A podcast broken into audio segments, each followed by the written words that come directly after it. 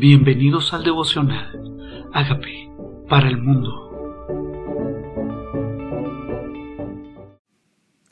Nehemías capítulo 2 Altajerjes envía a Nehemías a Jerusalén. Sucedió en el mes de Nisan, en el año veinte del rey Altajerjes, que estando ya el vino delante de él, tomé el vino y lo serví al rey. Nehemías era copero del rey. Se había enterado que la ciudad de Jerusalén había sido derribada, que sus muros, sus puertas habían sido quemadas y derribadas, y estaba triste. Pero decidió alabar a Dios, recordar quién era Dios en su vida. Hijo del Señor, dame gracia delante de aquel varón, hablando del rey, porque yo sirvo de copero al rey. Él estaba justo en el lugar de influencia. Y aquí está Nehemías, en este mes, después de haber ayunado y orado, dice, como yo no había estado antes triste en su presencia, me dijo el rey, ¿por qué está triste tu rostro? ¿Por qué no, porque no estás enfermo? No es esto, sino quebranto de corazón. Le pregunta al rey, ¿cómo será que el rey dice que nunca lo había visto triste en su presencia? O sea que ellos tenían una relación, no era simplemente un copero tenía la oportunidad de ver el testimonio de la vida de Nehemías y dijo, ¿por qué estás triste?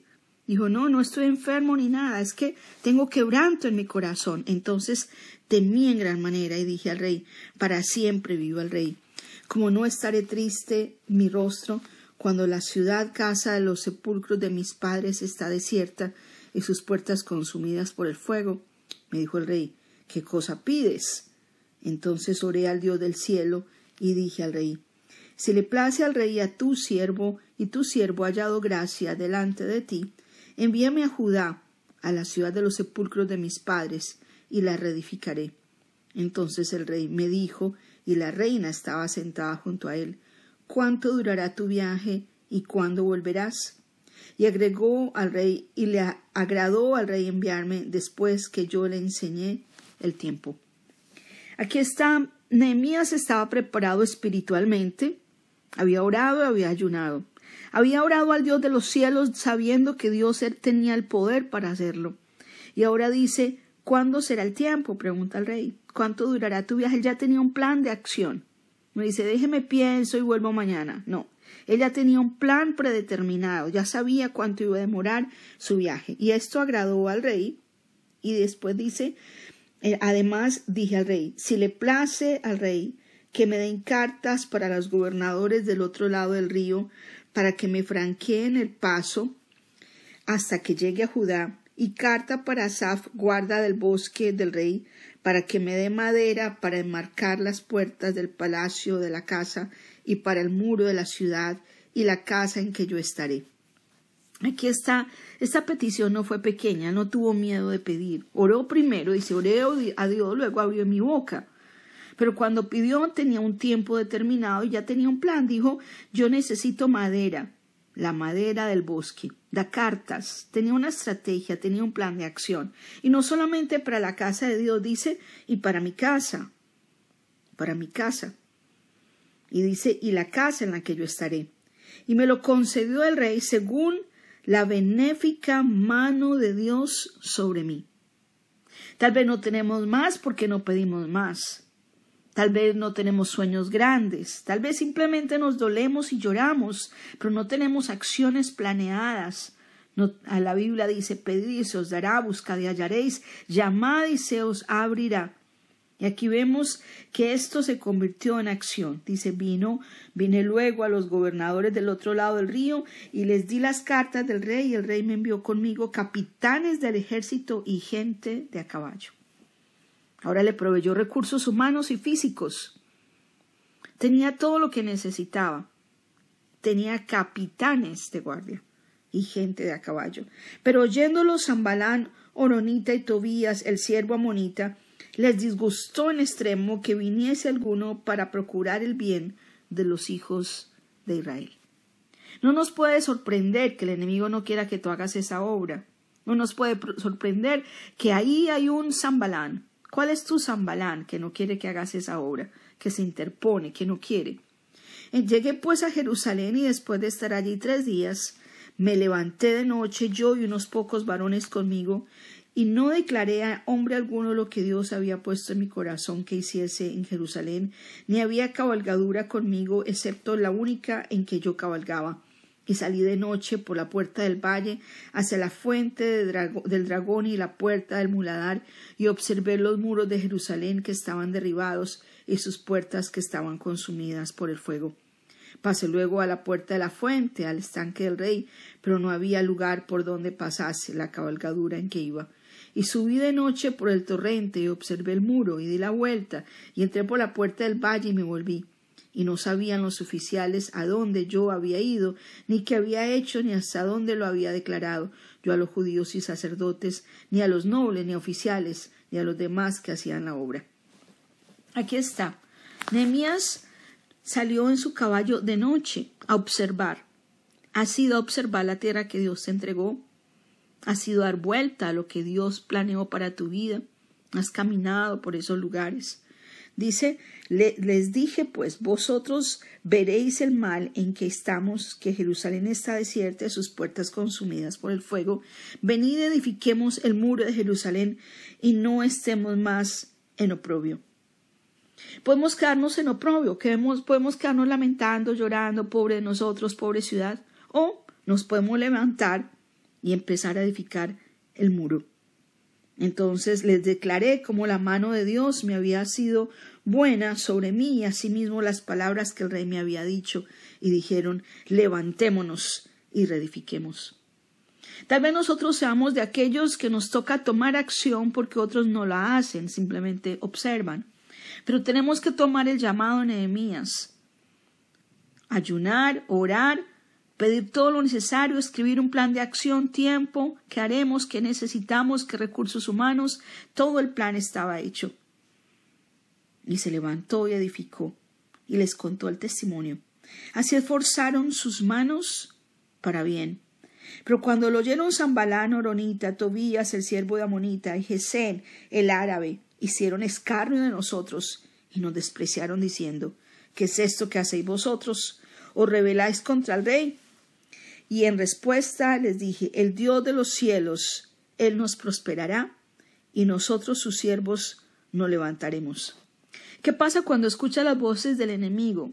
Dices, ay, sí, tienes razón, pobre de nosotros, hay menosprecio. No te sorprendas del menosprecio, no te sorprendas de las voces de los demás, no te sorprendas de lo que los demás te dicen que no hagas. Lo importante es que sepas que la mano de Dios está sobre ti. Lo importante es que tengas este proceso. Primero, habló a los jefes, habló a la gente, dijo, la mano de Dios es buena sobre mí. No estemos más en oprobio. Dos cosas, levantémonos y edifiquemos. ¿Qué significa levantarse? Que pronto algunos están de ánimo caído, que algunos están desanimados y es tiempo de levantarlos. Dice, levantémonos y edifiquemos. Y nos esforzamos, dice, para bien. Y hay que esforzarse. Las cosas no pasan sin esfuerzo. que ya oré, ya ayuné, ya pedí, ya busqué, ya tengo los recursos. Ahora toca esforzarme, rodearme de la gente correcta y esforzarme, tener un plan. Y aquí está el enemigo, obviamente, asediando. Pero él sabía quién estaba con él, dice el Dios de los cielos. El Dios de los cielos. O sea, Dios está por encima de ti, del árabe que dice aquí, de Zambalán. Él es el Dios de los cielos. Él nos prosperará. Y nosotros, sus siervos, nos levantaremos y edificaremos. Podría pensar, yo solo soy un copero. No. Él tenía una visión clara de quién era él. Él era el siervo de Dios. Tal vez has menospreciado tu condición pensando que es en vano o que no tienes los suficientes destrezas o títulos para que Dios te use. Pero te puso en los lugares correctos. Tal vez te ha puesto al lado del rey, de gente importante, la gente que te rodea. De pronto esa gente que te rodea, que tú menosprecias, es exactamente la gente que necesitas para lograr tus proyectos, que Dios te ha puesto en lugares estratégicos. Proyectos que vienen no personales, sino para la gloria de Dios. Ahora dice, es el Dios de los cielos, se nos prosperará. Nosotros su siervo nos levantaremos y edificaremos, porque nosotros, vosotros no tenéis parte ni derecho ni memoria en Jerusalén. ¿A quién le habló? Al enemigo. Hay momentos donde hay que callar las voces del enemigo y exaltar la voz de Dios en nuestro propio interior. Hay una voz del enemigo que te dice, ¿qué haces? ¿Por qué? ¿Qué estás haciendo? ¿Eres un rebelde? No. Y hay otra voz dentro de ti que dice, no, yo soy un siervo de Dios. Voy a levantarme, voy a edificar. Dios, Dios, el Dios de los cielos. Él nos prosperará. Cuando nuestra vida depende de Dios y no de la validación de otros, no de que los demás sean cheerleaders con nuestra vida, diciéndonos, sí, hurras, hazlo, hazlo. De pronto no encuentras eso. Lo importante es que sepas quién va contigo, cómo ha sido la mano de Dios contigo, quién es el que te prospera. Y dice, sus siervos nos levantaremos. Y es claro, este enemigo no tenía memoria ni parte en Jerusalén. A veces oímos las voces de personas que no tienen lugar, ni opinión, ni credibilidad. Simplemente el poder se lo damos nosotros. Y el enemigo no tiene poder, no tiene parte en nuestra vida. Nosotros tenemos que entender que Dios puso en nuestro corazón algo, que tenemos que tomar acción en eso que Él nos puso, que es el que hace que hallemos gracia y favor delante de las personas a nuestro alrededor. Y como decía Ciro, Dios me ha dado todos los reinos de la tierra y le ha mandado que edifique casa en Jerusalén. ¿Cuáles son los muros que Dios te ha mandado a reedificar? ¿Cuáles son las puertas, los vallados que se habían roto que Dios te ha mandado a levantar?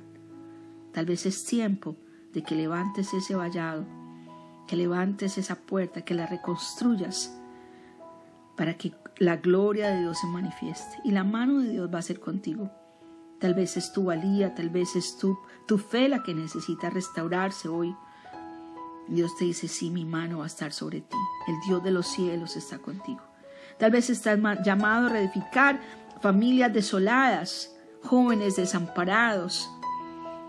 Cualquiera que sea el llamado que Dios te haya entregado. Dile, Señor, dame esas cartas, dame esas promesas, dame los recursos, dame la madera hay gente que hoy es una expresión que nosotros decimos, este tiene madera para esto. Bueno, Dios nos dio la madera para lo que nos llamó a hacer. Tú tienes esa madera para el plan que Dios te entregó. Dile, Señor, aquí está mi vida.